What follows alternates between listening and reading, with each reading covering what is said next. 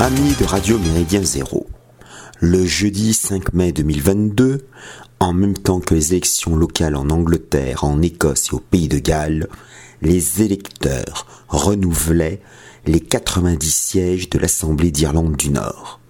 Cette institution constitue un rouage essentiel dans la pacification des esprits après 30 ans de conflit, 1968-1998. Au cours de ces 3 décennies d'agitation et d'oppression de la communauté catholique, l'Ulster devint un terrain fertile d'application des stratégies militaires de maintien de l'ordre. Les troubles cessèrent avec les accords du Vendredi Saint, signés le 10 avril 1998 à l'initiative du Premier ministre britannique, le travailliste Anthony Blair. Aidé de son homologue de la République d'Irlande, il força les protestants loyalistes et les républicains catholiques à se partager le pouvoir. L'Assemblée d'Irlande du Nord investit, approuve les actes et contrôle un gouvernement territorial bicéphale. Représentant chacun leur communauté confessionnelle, le Premier ministre et le Vice-Premier ministre disposent des mêmes prérogatives. Depuis un quart de siècle, un protestant détient la première fonction et un catholique la seconde. En 2006, l'accord de St Andrews provoqua un séisme politique. Les ennemis jurés du DUP, Parti unioniste démocratique, et du Sinn Féin, nous-mêmes, décidèrent de coopérer. Cette parité confessionnelle procède d'abord des accords de 1998, puis ensuite du mode de scrutin qui combine la proportionnelle et le scrutin majoritaire uninominal à un tour. Le système de Hare impose le scrutin à vote unique transférable. Les électeurs classent selon leurs préférences tous les candidats. Ceux qui recueillent le moins de suffrages sont écartés et leurs votes sont attribués aux autres candidats. Certes, bien plus long, le dépouillement est fastidieux. Il donne cependant une chambre assez représentative. Il est probable que le prochain Premier ministre d'Irlande du Nord soit une catholique, à savoir la vice-présidente du Sinn Féin, Michelle O'Neill. Une grande première. En effet, avec 29%, soit 1 point de plus, le Sinn Féin obtient 27 sièges. Le DUP n'en remporte que 25, ne fait que 21,4% et perd 6,7 points. Une partie non négligeable de son électorat a privilégié la TUV, voie unioniste traditionnelle, qui passe en 5 ans de 20 523 votes à 65 788, soit 7,6% et un gain de 5 points. La TUV n'a toutefois qu'un seul élu. Les formations modérées, parrains des accords du Vendredi Saint, conclus sous l'égide de l'Union pseudo-européenne, reculent encore. Avec 9 sièges, le parti unioniste d'Ulster obtient 11,1% et perd près de 2 points. Le parti social-démocrate et travailliste maintient ses 8 sièges malgré une régression de 2,9%.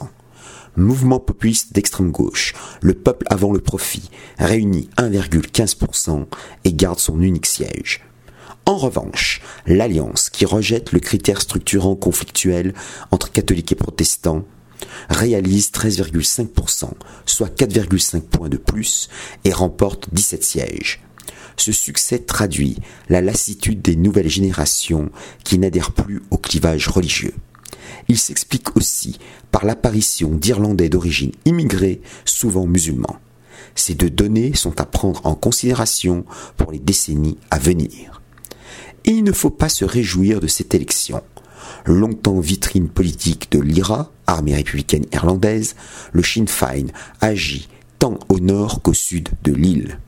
Vainqueur en Ulster, il compte déjà 4 sénateurs et 37 députés dans la République d'Irlande, dont il incarne l'opposition officielle à la coalition ministérielle centriste. Né en 1970, à l'occasion de dissensions au sein des groupes paramilitaires républicains, l'actuel Sinn Féin n'est pas l'héritier direct de son homonyme du début du XXe siècle. Très tôt, ce mouvement s'inscrit dans la gauche radicale. Son seul député européen siège aux côtés des élus grecs de Syriza, espagnols de Podemos et de la France insoumise, dans le groupe de la gauche unitaire européenne, gauche nordique verte. Le Sinn Féin a dénoncé les régimes militaires d'Amérique du Sud, critiqué l'apartheid en Afrique du Sud et soutenu la cause palestinienne. Lors de la crise des sans-papiers en 2015-2016, ces militants établissaient un parallèle spécieux avec l'exode déclenché par la Grande Famine de 1845-1851. La présidente eurosceptique du Sinn Féin, Mary Lou McDonald, ne cache pas par ailleurs son progressisme foncier. Elle promeut l'inclusivité, le multiculturalisme, le sociétalisme et le gendérisme, sans oublier l'avortement, le féminisme et l'homoconjugalité.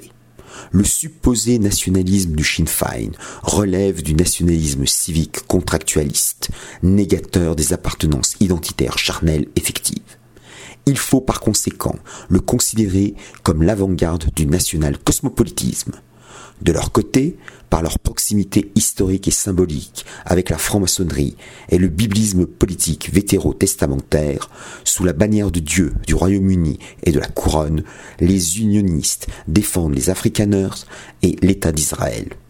Ils s'enferment dans un passéisme muséal. Leur conservatisme moral et sociétal n'a pas empêché la légalisation du mariage homosexuel en Ulster. Force est de constater que ces deux camps rivaux nuisent au destin civilisationnel de l'Europe impériale. Sauf coup de théâtre, l'Irlande et l'Ulster ne se réuniront pas dans les prochaines années. Grâce au Brexit, la Verte Érine forme déjà au quotidien un seul ensemble douanier puisque la frontière euro-britannique passe en mer d'Irlande. Cette réalité enrage les unionistes favorables à l'établissement d'une véritable frontière entre les deux territoires irlandais au risque possible de relancer les troubles au nord. Cette question sera le principal sujet de discussion entre le Sinn Féin et le DUP. Pas sûr que les négociations aboutissent. Un blocage institutionnel se profile donc à l'horizon. Salutations flibustières.